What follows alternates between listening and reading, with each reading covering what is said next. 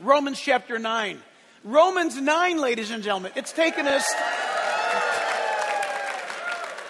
I think it's taken us three years to get here. Romans chapter 9. Very, very, oh my goodness, chapter 9, chapter 10, chapter 11. So many commentators, so many of those uh, in, in church today and or in antiquity just glossed over these three chapters because they're so hard. They're so difficult. If you wanted to go to a, um, a, a class of gifted kids who are super bright, you know, like the kind of school Elon Musk might have gone to, or did he even go to school? Did he even need school? This is where a special bus would pull up and drop off these geniuses, and they would go to their little class on how things work. And chapters 9, 10, and 11 is the genius course of not only the book of Romans, but in, of much of the Bible. And so we're going to go through this methodically. Why? Because God put it in the Bible. We're going chapter by chapter, verse by verse, which means God wants us to know it. So we need to put on. Do you remember back in school, back in 1850s, 1860s? They would tell us, put on your thinking caps. Remember that? Put on your thinking caps because this is some deep stuff. And some of it's going to shake you. But you need to stay all the way through with this. I mean, I'm sorry for some of you who are visiting, but the final answer is not going to come for weeks. For weeks. Yeah, but but you can but you can log on anywhere around the world and find out the answer. Okay, so you ready? Romans 9, I'll read the odd number verse if you'll join out loud in the even. I tell the truth in Christ. I am not lying.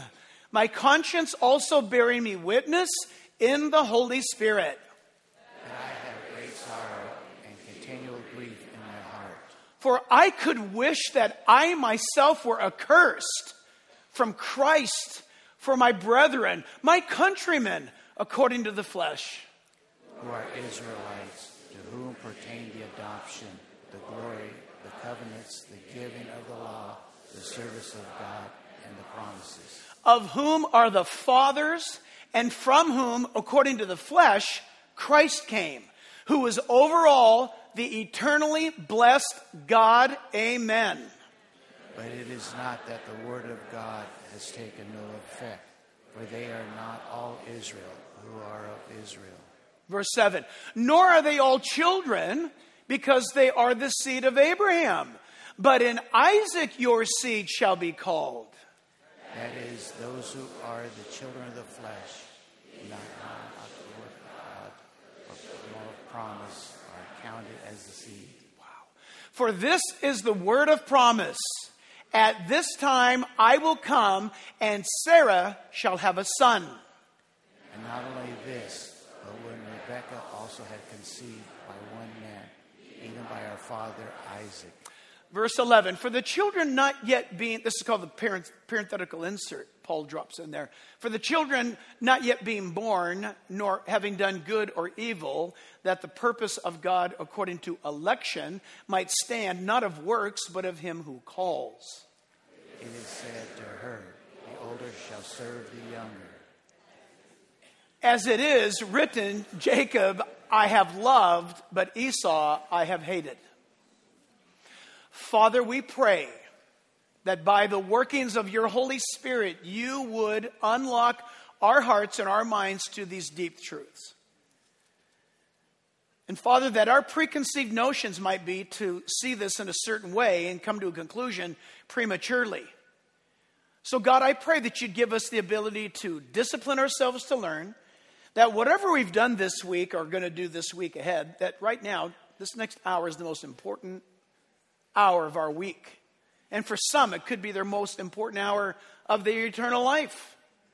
So, Father, we pray that you would again, as always, we call upon you to be our teacher. We pray it in Jesus' name, and all God's people said, Amen. Amen. You may be seated. Introduction to Romans chapter 9 as we look at a message series titled The Choice. Is it yours? You ought to write that down if you're a note taker, and I hope all of you are note takers. What about choice? Does man have a choice? Is God involved? Is God sovereign? Is there some sort of sovereignty given to man? Is there really the ability to choose? Or did God make a bunch of robots? Did God make predetermined, listen, preloaded in advance, pre, what's the word?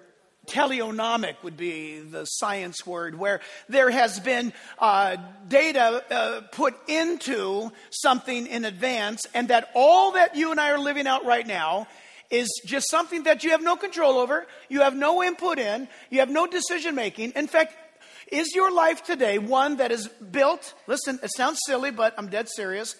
Today, after service, will you go have breakfast or lunch somewhere and will you pick and choose what you want or will you operate under a pre program of something that is already in you that you must do it a certain way, that you will do it a certain way?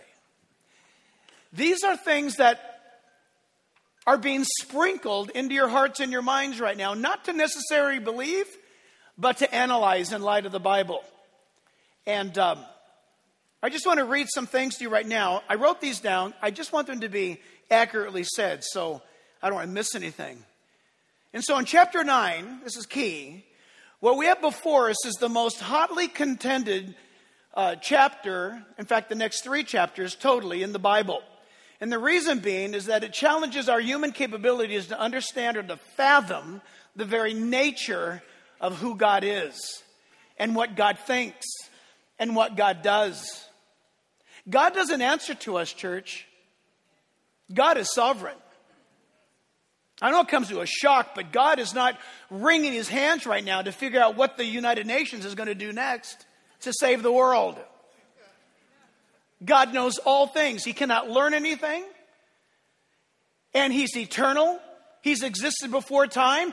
And when time comes to an end, yes, time is a physical property. According to the Bible, the physics of time will someday come to an end. And that is called eternity. And if there's ever a reason for you and I to read and to study the Bible closely, my friends, in its entirety, these three chapters, starting with chapter 9, is that very discipline. But as I mentioned earlier, it's among, there is among many great scholars that compete and have competing views on the nature of God, on the sovereignty of God, and the divine attributes of God. But the section of Romans chapter 9, if you would look at it this way, is divided up into three things. Can you write this down in your notes? Romans 9 is divided into three subsections out of the three chapters. So just mark that down. You're going to see them. But chapter 9 has three subsections. But three chapters make up the argument in total. It's very technical. So, for example, chapter 9, you'd want to write this down. It deals with God's past dealings with Israel. Chapter 9 talks about God dealing with Israel in its past. Chapter 10 is the second chapter in the argument, and it deals with God's present dealings with Israel. You'll find that very interesting when we get into chapter 10. And chapter 11 deals with God's work in the reestablishment of Israel and ultimate listen ultimately the fulfillment of Bible prophecy. Church family, if people were today to say that God's done with Israel, have you ever heard that before? If somebody says that and you believe them, then take your Bible and just flush it down the toilet. Go ahead and burn it. Because if you believe that, then you're cutting out 27% of your Bible that speaks about future events, which mostly deals with the nation of Israel and its future. There's a reason why Israel became a nation again on May 14th, 1948 a second time. No nation in the history of mankind has ever become a nation a second time. But yet the ancient prophets said that that's exactly what would happen. So when somebody says, I think God is done with Israel, you need to either have them read Romans 9, 10, and 11, or, or walk away from them because the Bible says, do not get into arguments with fools. It says, don't contend with fools. It, there's no, there's no, you don't, don't need to do that.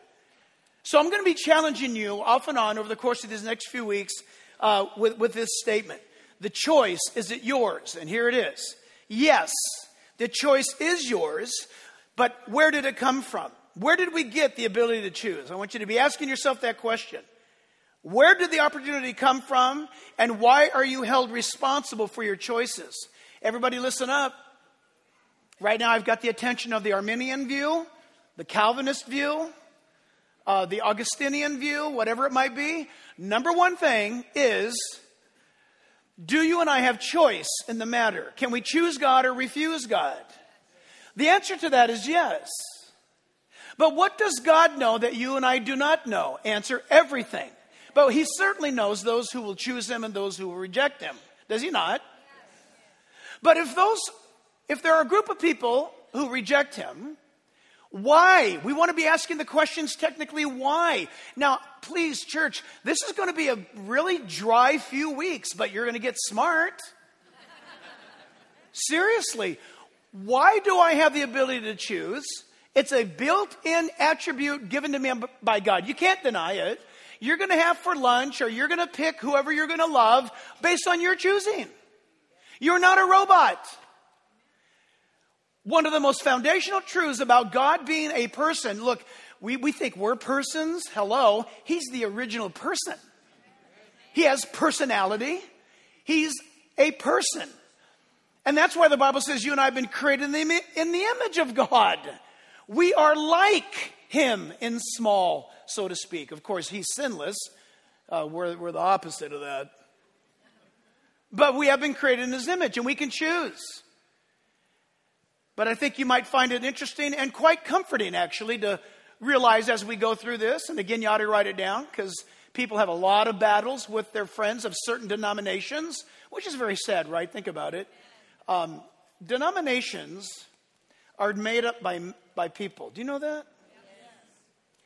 The Anabaptist, Baptist, Lutheran, Methodist, uh, Pentecostal, Assembly of God, Lutheran, just fill it in. I don't care what flavor you are. And by the way, this is a this is a non-denominational church. See, what is what what does non-denominational mean? It means there's people here from every walk of life. There's even people here from the church of atheism, I'm sure. Did you that was a little joke. Sorry. Church of atheism. Anyway, I know it's early. We'll be we'll be handing coffee out momentarily. But um but beware that, that you follow the teachings of a of a committee or of a man or of a group. You want to follow the teachings of the scripture. And you can take great comfort in knowing that the Bible says no scripture is given of any private interpretation, but has been given by God. Nobody can make stuff up and then slap a Bible verse on it and say, see? You can't do that. The Bible forbids that. So I'm going to be repeatedly asking you, where did you get your ability to choose? And I'm going, to, I'm going to be asking you, why in the Bible are you held responsible for your choices if you haven't been given the ability to choose? But then, if I do choose God, isn't any of the merit upon me? Of course not. Of course not. Because who gave you the opportunity to hear the gospel? Who provided heaven? Who died on the cross for your sins? Who, who extended the invitation to you? See, God just gave you and I the ability to be creations of His that built into us is a level of sovereignty, meaning we choose. Thus, listen, this is, this is bright and early for this to be dropped on you. When people get to heaven, they will stand or fall on their face in joyful awe and say, Thank you, God, for getting me here. Thank you, Lord, you're amazing. And people who slide into hell wake up to the burning sensation of flames and they have nobody to condemn but themselves for having rejected the opportunity that God had given them. In other words, those that are in hell are responsible for uh, to themselves for being there. God's not to blame. He didn't want them to go there. You're going to learn this a lot. But those that are in heaven cannot take any credit for being there because God provided the way. Did everybody get that? Good. Yeah, yeah. I think you should do that. It's all God. It's all God. It's all Him. And as we get into this, I want to remind you of this. Romans chapter 8, verse 28 to 30. This is groundwork, foundational. Romans 8, begin into verse 28. And we know that all things work together for good to those who love God. That is the qualifier. Do you love God? Secondly, to those who are called or the called according to his purposes. Three characteristics there. Verse 29, here it is. For whom he foreknew.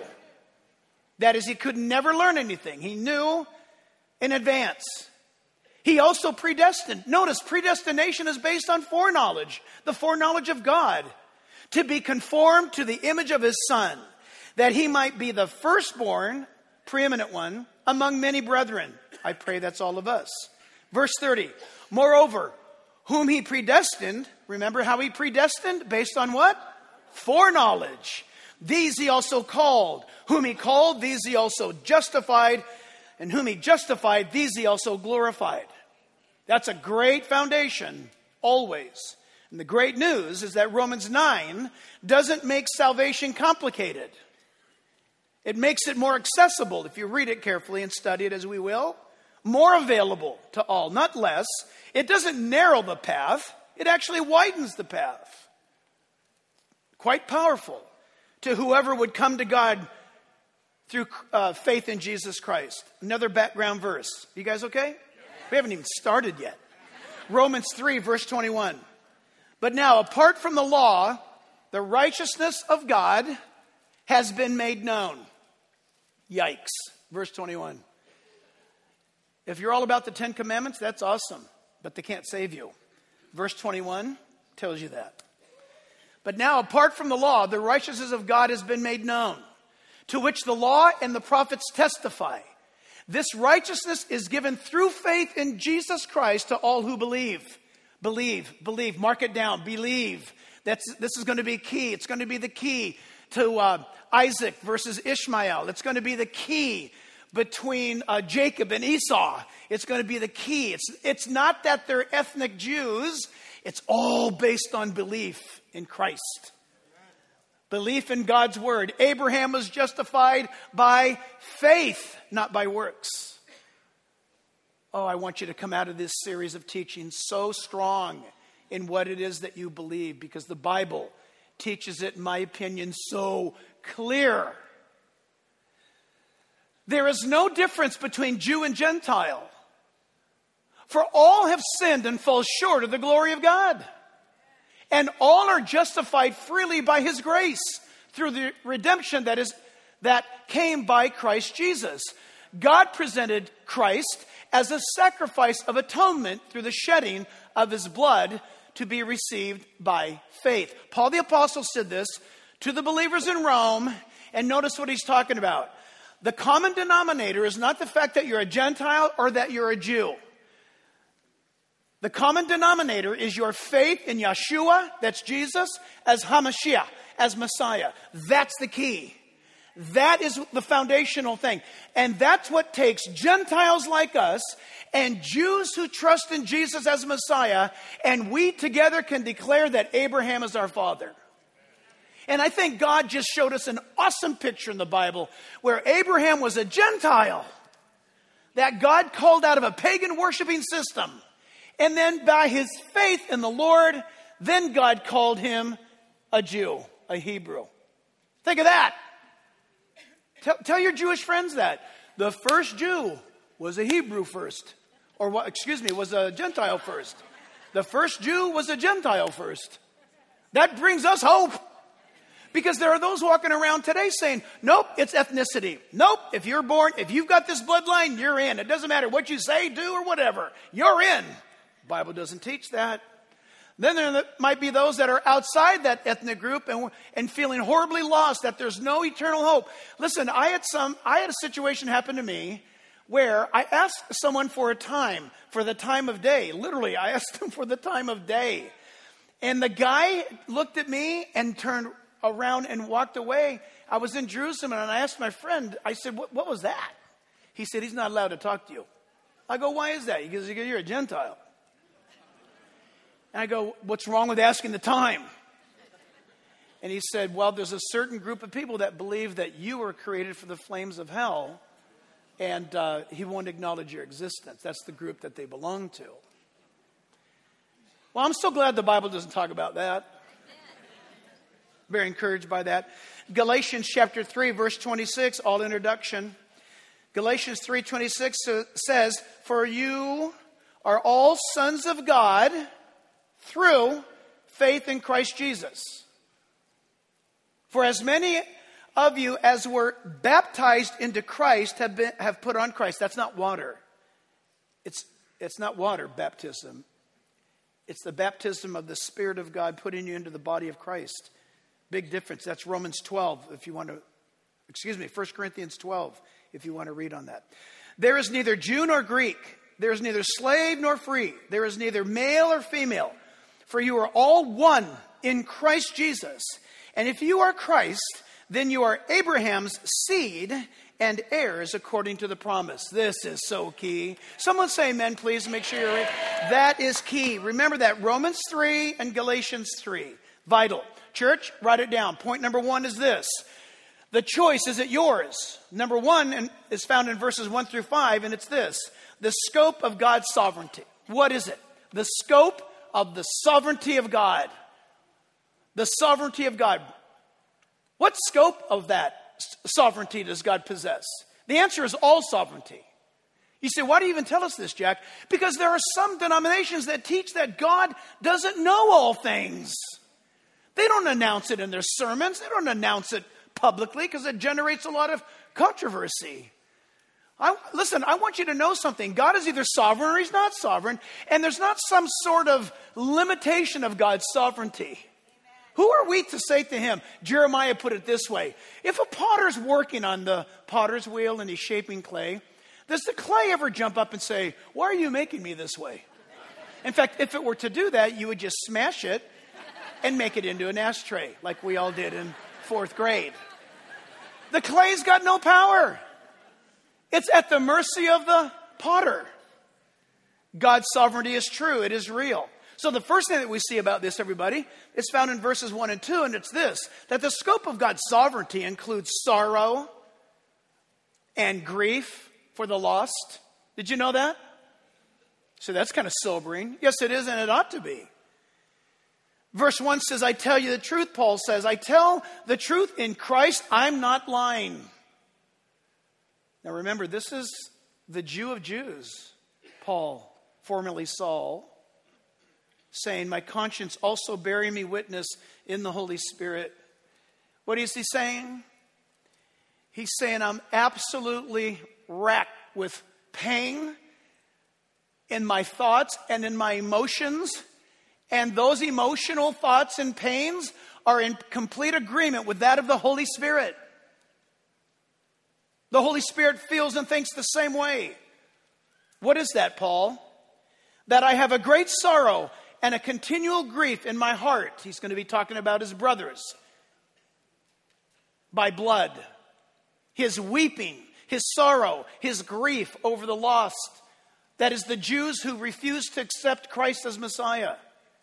Notice with me that Paul, listen, that Paul announces that his conscience is weighing heavily upon him. And the Spirit of God is in agreement with him. Notice this, please that Paul is not saying that God is unjust or unfair, is he? Notice that. You should write that down if you forget, because there will be people who will say, oh, Romans 9 teaches a capricious God. That's the term, capricious. Capricious. That's disgusting. That the God of the Bible would be labeled as capricious? That he, that he, he's, he thinks one way on Monday and a different way on Tuesday? No, he's not. The Bible says that he's the same yesterday, today, and forever. He's not whimsical. He never changes his mind. He's not like a reed blowing in the wind. No, he's, he's steadfast, the Bible tells us. And we need to remember this very, very thing that Paul is announcing to us that there's no injustice with God. That God is fair, that He's holy, that He's pure, that He's love, that He's good. So he lays that down right from the beginning. Friends, if God pre programmed people to hell, then what in the world is Paul concerned about? Are you hearing me? Think, think, think. If people are pre programmed to hell and some pre programmed to heaven, and there is no you and I being responsible for choosing what's right or wrong, then what is he lamenting? If that were the case, he would say, Hey, those of you guys who are going to heaven with me, awesome. Sorry, some of you, you're just all going to burn in hell. I'm not, a, I'm not even going to give you the time of day. Why would I talk to you? God doesn't do that. God doesn't say that. Well, you know, this God of the Bible just throws people down into hell. What kind of a God is that? Listen, don't say that anymore. You look like a nut. God never said that. You've made that up emotionally. He doesn't do that. But when those who, when the invitation goes out to actually receive, to invite, to know Christ, reject that, there's grief, is there? Isn't there? There's sorrow among us who know the Lord. We weep over the lost ones in our lives. I um you know this grief that Paul is talking about. He's going to soon ask God if it's po- you know really if it's possible. I'd rather have my name blotted out of the book if my brethren would be saved.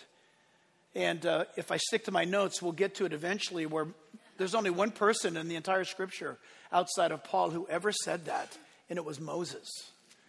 Moses says, remove my, remove my name from the book of life if these stubborn people of mine will make, make their way into heaven.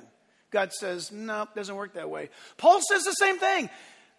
Take out my name so that they can come in if it's possible. It doesn't work that way. I have not known, I've not seen that level of love and commitment that you would give your life.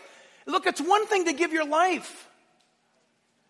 Right? If somebody throws a hand grenade, a Marine is programmed to jump on it to save his other Marines. It's automatic. He doesn't, he doesn't, if somebody throws a hand grenade, he doesn't go, oh no, hang, hand grenade.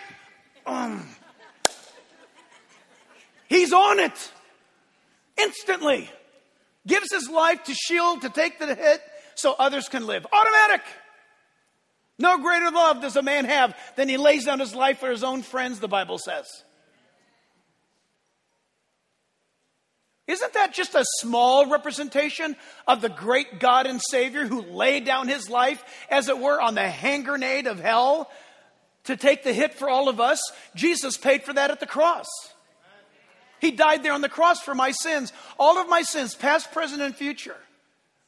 My entire life, Christ died for. I was lost. You and I were lost without him. And he died in our place. Some of you may be waking up to this reality right now. And the beauty of that is Christ has gone before you. And you're hearing the good news now that he loves you. 2,000 years ago when he was crucified, do you know this? He didn't, he didn't get killed. Jesus, something didn't go bad. The Bible says all of this was done by the predetermined counsel and foreknowledge of God, that Christ should suffer for all, the just for the unjust, that by faith in him we might receive the righteousness unto eternal life. Wow, what a God! What a God! The scope of his sovereignty is awesome. It, yes, of course, it includes sorrow and grief among the lost. Isaiah chapter 7, verse 14 tells us that therefore, or, therefore the Lord himself will give you a sign. Behold, the virgin shall conceive and bear a son. Notice in English and Hebrew, the capital S stands for deity. And shall call his name God is among us, or Emmanuel. God dwells among us. Isn't that interesting? That's the famous Mary birthing of Jesus that we call Christ Mass or to gather around the Christ. Isaiah 9, verse 6 For unto us a child is born, unto us a son is given, and the government will be upon his shoulder. And his name will be called Wonderful, Counselor, Mighty God, Everlasting Father. The word everlasting Father means the one who governs all time. Prince of Peace. Verse 7 And of the increase of his government and peace there will be no end. And upon the throne of who? David, David and over his kingdom. Kingdom, the kingdom, Bible students, write that down, circle it. The kingdom is what landmass or land area that was promised to Abraham. In the millennium, Christ will sit on the throne of David and the kingdom shall be established. What kingdom? The kingdom of Israel under the reign of Christ, the Bible says in Ezekiel, and David will be his prince. And the region will go huge. Boy, you think the UN's having a hard time right now with the size of Israel? Boy, do they have a, I can't wait for Christ to return because the Bible gives us in the Old Testament the scope all the way to the Nile, up all the way to the Euphrates River, up the region, much of Iraq, all of Jordan, Lebanon, that will be the kingdom of Israel. It's huge. It's never been realized. Solomon came close, but it, it, by God's design, it was not fully realized because there's one king that will establish it. His name's Jesus. And it's absolutely glorious. The Bible says in, in uh, Genesis 15, verse 5 Then the Lord uh, brought Abram outside and said, Look now toward heaven and count the stars if you are able to number them. And he said to him, So shall your descendants be.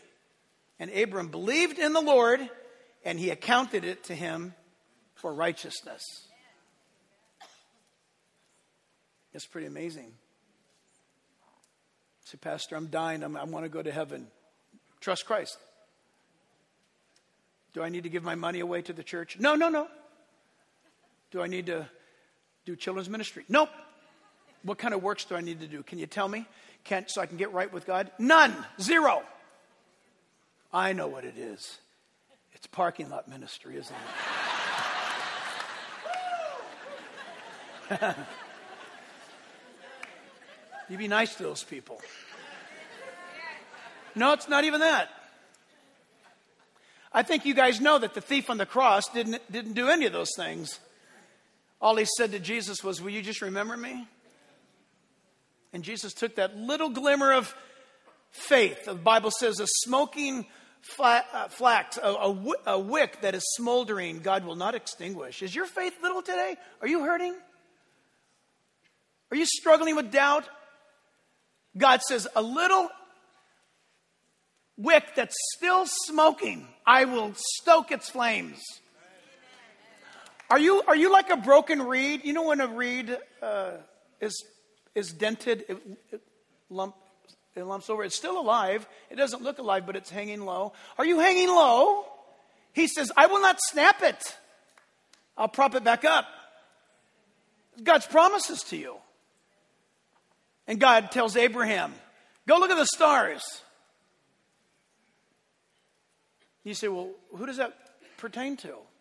Well, if you keep reading the book of Genesis all the way through to the book of Revelation, you know the answer instantly. It's all those who are truly the children of Abraham. You think it belongs, you think that's a Jewish verse? For Jews only? No, we read a moment ago that we are children of Abraham by faith, thus, we are children of God. It's faith, it's not works. Should we, okay, should we do good work? Should we be good citizens? Should you have brought all your ballots to the ballot collection today? Of course. Somebody's going, I forgot. You still have like th- till three o'clock to bring them on in, right? Think of that. Should we vote? Should we drive within the lines on the street? Of course. Should we brush our teeth? Yes. Be a good citizen. Pick up the trash. Your community where you live should be the best because of you. All right? We should do that. But faith, well, faith is an altogether different thing. Faith is not in those things I do, faith is in that thing He did at the cross for me. For God so loved you that He gave His only begotten Son, that whosoever would believe on Him would not perish but have everlasting life. What an amazing God. The Bible tells us in Romans chapter 3, verse 1, Romans 3 1. What then advantage of being a Jew is there? Is there any value in the ceremony of circumcision? Yes. there are great benefits. First of all, the Jews were entrusted with the whole revelation of God. They're, they're his chosen people.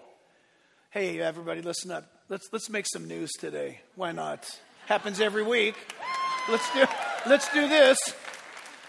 Israel is still God's chosen people. That's what he has said in his Bible.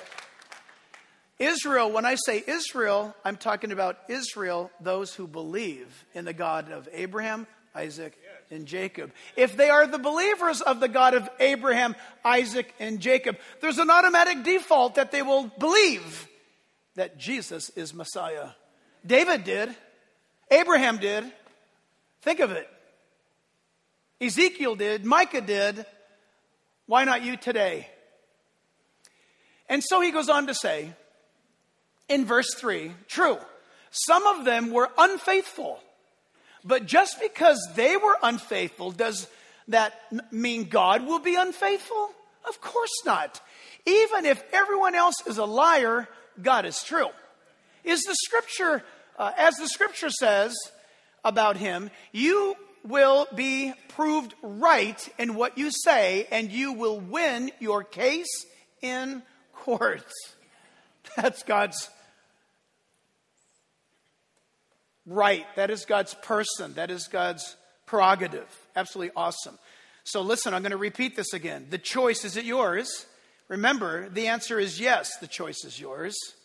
But where did it where'd you get that ability to choose? I'm stressing that. Where did the opportunity come from? And why are you and I held responsible for our choices? Luke chapter 19. Luke 19, verse 35. We continue on with this. Sorrow, grief over the lost, yes. Luke 19, verse 35. Then they brought him, it says, it's a little donkey, it's not some person. This is Palm Sunday. We're, we're coming up soon on Palm Sunday. Luke 19, then they brought a little donkey to Jesus, and they threw their own clothes on the colt, and they sat Jesus on him. Verse 36. This is a very sweet scene. And as he went, many spread their clothes on the road. Verse 37. Then, as he, Jesus, was now drawing near to the descent of the Mount of Olives, many, those of you who have been with us, you see it in your head. We, we take every tour on this path. This path still exists today, it's still there. It's epic. You come right at the crest of the Mount of Olives, and beneath you is the Kidron Valley. Between the Kidron Valley and where you're standing, is the Garden of Gethsemane. And you go down that path, and then you go up to the Eastern Gate or the Golden Gate as it's known in Jerusalem. The whole multitude of the disciples began to rejoice and praise God with a loud voice for all the mighty works they had seen, saying, Blessed is the King. So, even though you and I weren't there, the eyewitness account was those who were there. What was their response? They shouted, Blessed is the King who comes in the name of the Lord, peace in heaven and glory in the highest. You guys, they started quoting Psalm 118. Josephus, the Roman historian, says it was over 100,000 people shouting. The Rose Bowl. Think of, think of SoFi Stadium packed. And they're shouting this to Jesus. And some of the Pharisees, you, these guys never disappoint. And some of the Pharisees called to him from the crowd, Teacher! I have to put I have to say it that way because I don't I don't like them. like this. Teacher! Their no Teacher, rebuke your disciples. But he answered and said to them, I tell you that if these should keep silent, the stones would immediately cry out. Now, I think Jesus missed a awesome opportunity right there. what I, if I were Jesus, I would have said, "All right, all right, hey everybody, shh," and it goes silent. And the Pharisees who hated him, they're like, "That's great," and then you would have heard this, "Praise the Lord." what was that? The ground starts shaking. Hallelujah. Big rocks and boulders. Praise the Lord. And then there's some, you know, rocks. There's some like stones. Praise the Lord. And then there's the, those little rocks. Praise the Lord. It would have been amazing. What's the word? Cacophony of all of this, uh, this, this rock concert of praises to God. Oh, it would have been amazing. But, but that did not happen. I was just making that part up. Now, as they drew near, he saw the city and he wept over it. Why? What's the weeping? Everybody's cheering. Shouldn't Jesus be cheering? Why is he weeping? Well, he's going to tell us, saying, If you had known, I wonder how many people God would say in here today, if you had known, even you, especially in this your day, the things that make for your peace. But now they're hidden from your eyes. He makes that announcement to them. Why is it hidden from their eyes? Well, we're going to give you the answer. Matthew chapter 23 is the answer. Oh, Jerusalem, Jerusalem. This is Jesus speaking. The one who kills the prophets and stones those who are sent to her. Listen, how often I wanted to gather your children together as a hen gathers her chicks under her wings but you were not what? I'll keep reading in a moment, beginning at verse 38. Let me ask you this Why is he crying? Why is he lamenting? Why is he saying, If you'd only known? Why didn't you know? He's being a little harsh on them, isn't he? Not at all. Did you know Palm Sunday was revealed to the day in the book of Nehemiah and in the book of Daniel to the day. Did you know that if you knew your Bible, you could have gotten up and got your kids all dressed up and you would have gone down to the Mount of Olives and you would have gotten palm branches because you would have recognized today's the day. According to the scriptures, the Messiah arrives to the city of Jerusalem today. He's going to be riding on the back of a donkey, Zechariah 9 9 said and he's going to have a rumor about him having been born of a virgin. Hmm, who could that be? Well, for 33 years, it's only been about that guy. And he had to be born in Bethlehem. Hmm, that's him. Oh, and he had to be guilty for performing miracles on the Sabbath. Miracles like opening the eyes of the blind. Who do you know who opens the eyes of the blind? Who was born in Bethlehem and had the controversy of being born of a virgin without an earthly father? who the Pharisees called him a you know what, by the way. Read your old King James Bible. They called him that word. You're illegitimate, and that's not the word they used. All of a sudden, this one of a grand scandal is now weeping, holding them accountable to know the day. If there's no choice in the matter, why hold them accountable? This is none other than a charade. This is a joke. Are you hearing me? This is for real. You're not going to go into heaven because your dad is going to heaven. You're not going to heaven because your mom's going to heaven. I spoke at a certain school for their own good. I won't mention their names. I was called as they wanted me to speak. I went to a school and I spoke at this school of a certain denominational persuasion. And I told the high schoolers, it was a student assembly, and I said, You need to be born again. Nicodemus was a righteous man, but he needed to be born again. And the president of that school walked up and took the mic right out of my hand and walked me off into the parking lot and told me, never come back. And I said, For what reason? And he said, Because you see these kids, their parents are going to heaven, and that means they're going to heaven, automatic. And I said, You don't need to invite me back here. I will never put my foot on this soil again. You're not going to heaven because your, your mom played the organ in church or that you, you're, you're, I don't know. You know what I'm saying? Well, I come from a long line of ministers. That may not be good. Verse 38 Behold, see, your house, that's the temple, is left you desolate. That's not good news. For I say to you, you shall see me no more till you say, Blessed is he who comes in the name of the Lord. Did you know what? The Bible says in the Old Testament that when Messiah returns in the second coming, guess what Israel says? Blessed is he who comes in the name of the Lord. In fact, In the, in the Old Testament, it says this they're going to say it on day one Blessed is he who comes in the name of the Lord. They're going to say it the second day. And he says, On the third day, I will come to them.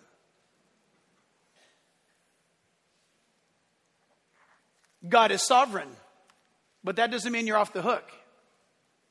God is sovereign, and He's given you and I the ability to love, to express, to hate, to write, to sit, to create, to dream, to sleep. Think of it. And He expects you to do something with that. Remember, church, he wept, but he foreknew in eternity those that would believe in him. Ephesians chapter 1, verse 3 says, Blessed be the God and Father of our Lord Jesus Christ, who has blessed us with every spiritual blessing in the heavenly places in Christ. Verse 4 Just as he chose us in him before the foundation of the world that we should be holy and without blame before Him in love, having predestined, remember that now? Based on foreknowledge, predestined us to adoption as sons by Jesus Christ to Himself according to the good pleasure of His will. That's good news. 2 Timothy chapter 1 verse 9. I've been going slow now. I got to go fast. Run out of time. 2 Timothy chapter 1 verse 9. God, this is God who has uh, saved us and called us with a holy calling, not according to our works, but according to his own purposes and grace, which was given to us in Christ Jesus before time began. But he has now been revealed by the appearing of our Savior, Jesus Christ. Second argument, church, verses 3 and 4 is this the scope of God's sovereignty involves love, compassion, and mercy. Verse 3 says, For I could wish that I myself were accursed from Christ for my brethren, my countrymen, according to the flesh, my DNA, who are Israelites. That word accursed, write it down. It means to be cut off or condemned. I don't know any love like this. The only love I can think about that's like this is when a parent, have you ever, has your child, listen, our daughter, when she was eight months old, Ashley, our youngest, when she was eight months old, she was rushed to uh, Children's Hospital in Orange County, and they told us she's got somewhere around 50% chance to live. We don't know what's wrong, but she's dying. And we're going to do everything we can. She was put in quarantine. They quartered her. She, they, had to, they, they quartered her on all, on all four extremities because if you touched her skin, she began bleeding out through her skin. And so scab, scabs were building up on the inside. She was suffocating to death. It was unbelievable. She has a very, very bizarre, strange uh, disorder. And um, let me tell you something. When you hear that, you know, I think of um, there, there are people here who are serving you on stage in worship. They're playing their hearts out. You don't know. You don't know them. You don't know what they're going through. You don't know what. You don't know that their son has spent more time in the hospital in his eight years of life than he has outside the hospital. Do you? but they're, they're here leading you in worship. And we say, why do you bring this up? Because I don't know any love like this. I'm, I, listen, I love you, but what I say, God, cast me into hell that they all might be saved. I'm sorry. No, no, listen, I'm, listen, I love you, but not, not that much. The only thing I can think of that comes close is when a child is suffering and the parent will say, Oh God, give me their cancer. You hear me? If you've never gone through it, you don't know what I'm talking about. Oh God, give me their cancer. When your husband or your wife is now declared sick and dying, God, give it to me instead. I don't know any other love but that that I've seen in a parent or in a husband or a wife Awesome. The sovereignty of God and the scope of it involves compassion and love and mercy. And Paul lives that out. He said, If I could just take their place. My dear friend, announcement to all of us nobody can take that spot. But God alone. And if you don't have him, you don't have it. Exodus 32, verse 31 Then Moses returned to the Lord and said, Oh, these people have committed a great sin and have made for themselves a God of gold. Yet now, listen to this if you, were for, if you will forgive their sin, but if you don't, if not, I pray, Moses is speaking, blot me out of your book which you have written. And the Lord said to Moses, It doesn't work that way. Whoever has sinned against me, I will blot out of my book. Now, therefore, go. Lead the people to the place of which I have spoken to you. Behold, my angel shall go before you. Nevertheless, in the day when I visit uh, for punishment, I will visit punishment upon them for their sins. Did you hear that, everybody? If there's no choice in the matter of election, predestination, foreknowledge, then why is God holding Israel responsible for her choosing?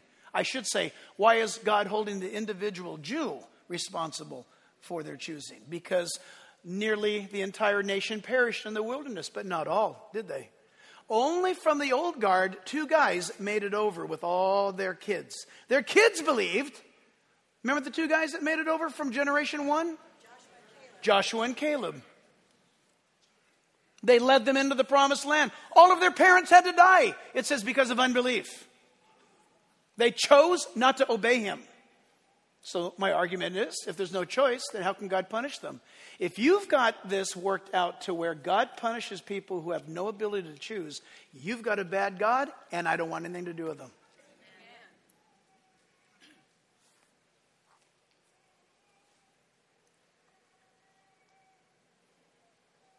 Oh, there's so much, but we'll end with this here. Verses 4 and 5. The scope of God's sovereignty incorporates the full counsel of God. To whom, he's speaking of the Israelites, the Jews, pertain the adoption. The doctrine of adoption, spiritual adoption, is by God given to the Jews first the glory. Who saw the glory? Who did God choose to reveal himself to first? The nation of Israel, the glory, the covenant. Who was given the covenant? Covenants, I should say. That's Mosaic, Abrahamic, and Davidic. David. The giving of the law. That didn't come to America. It's not Canadian. Israel. The service of God. The promises. All the promises given in the Bible are given to Israel first. Did you know that, everybody? So does that mean we don't we get any? We get them all. The Bible says you get them all through Christ. He goes on to say, and of whom are the fathers, and from whom, according to the flesh, Christ came, who is over all. Are you sitting down, everybody? this is awesome. Christ came. Who? Who's the who here? This is third grade uh, English. Um, if Christ came, uh, if according to the flesh Christ came, who is over all? It's Christ who is over all. He's the who. and who is the who? The eternally blessed God Amen, Amin, Hebrew, is it is true. That's what amen means. It is true. So, church family, listen, we're almost done. Isaiah 28 16 says, Therefore, this is what the sovereign Lord says Look, I am placing a foundation stone in Jerusalem, a firm and tested stone. It is a precious cornerstone that is safe to build on. Don't think, don't think of rocks. Whoever believes need never be shaken. What was one of Jesus' identifiers as the stone, chief cornerstone that the builders rejected? You have to have choice to reject. Isaiah 43:10. God says, "You are my witnesses," says the Lord, "and my servant whom I have chosen." that you may know and believe me and understand that I am He. Listen to this. Before me there is no God formed, nor shall there be after me. I, even I, am the Lord, and besides me there is no Savior. Let's all stand for this conclusion. It's worthy of us standing. God says, you heard him a moment ago, there's no other Savior but me. Right? Did you guys all get that? That was Isaiah speaking. I mean, Isaiah recording what God was saying. I want to read this. You watch. Uh, next verse. It's a collection of verses. Here we go. Speaking of Christ, but made himself of no reputation, taking the form of a bondservant, and coming in the likeness of men. That's the word mankind, human. And being found in appearance as a man, a human man. Okay, right now, verses 7 and 8, something weird is up. Someone has come and they decided to come to us in the form of a human. That should get your attention. He humbled himself and became obedient to the point of death, even the death of the cross. Therefore, God has highly exalted him and given him the name which is above every name, that at the name of Jesus every knee should bow, of those in heaven and of those on earth and of those under the earth and that every tongue should confess that Jesus Christ is Lord to the glory of God the Father. Listen. This is the stone which was rejected by you builders, which has become the chief cornerstone. Nor is there salvation in any other, for there is no other name under heaven given among men by which we must be saved. Who has ascended into heaven or descended? Who has gathered the wind in his fist? Who has bound the waters in a garment? And who has established all the ends of the earth? In other words, who's the creator? What is his name? And what is his son's name, if you know? What's his name? Jesus. Lord, we pray in Jesus' name today that Father God, every man, woman, boy, or girl listening right now, here in this place and beyond, would understand from the Bible as they've seen today without man's opinions, pure word of God, that Jesus is both Christ and Lord, that he died on the cross and rose again from the dead, and that you save all those who put their trust in him, whether they be Jew or Gentile. Thank you, God, for blowing open wide the doors to salvation, to the one who is the way, the truth, and the life, Jesus Christ. We pray in His name. My dear friend, today, you need to tell God that you're going to respond to this truth. You're going to say yes to the Lord Jesus Christ. We don't have the time for you to come forward right now. But right, heads are bowed, eyes are closed. Please, nobody looking around.